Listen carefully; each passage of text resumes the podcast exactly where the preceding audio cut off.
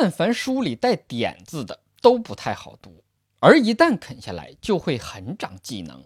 比如《新华字典》，读完眼睛花了，却长了知识；比如《葵花宝典》，读完身上少了个零件，却长了功夫。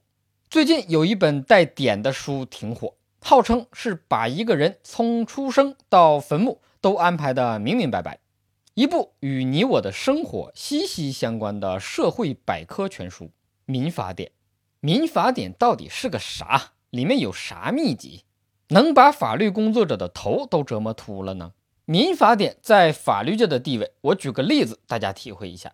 咱们国家有婚姻法、继承法、收养法。担保法、合同法、物权法、侵权责任法，民法典一出山，这些法就全废了。就问你豪横不豪横？为啥民法典一出，前面说的那些个法就都哑火了呢？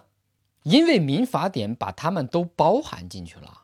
简单来说，民法典就是过去各种民事法律的大杂烩儿。看到有些律师在那儿哀嚎，说民法典一出，半生心血毁于一旦呐。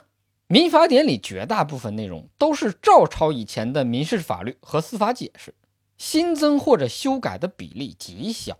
如果说出了民法典，您就要重新学习民法，只能证明您原来学的也不咋地。就像我一样，专业选得好，天天像高考。学法律的最怕修法了，因为一修改就要重新学。今年法学院的考试，如果考民法典，我不建议考太难。别出那么复杂的民法案例分析大题，就简简单单的出一道题得了。民法典出台，请背诵并默写全文。同学们加油啊！学习之余别忘了逛逛淘宝、天猫，试试搜索关键字“蛋哥发福利”。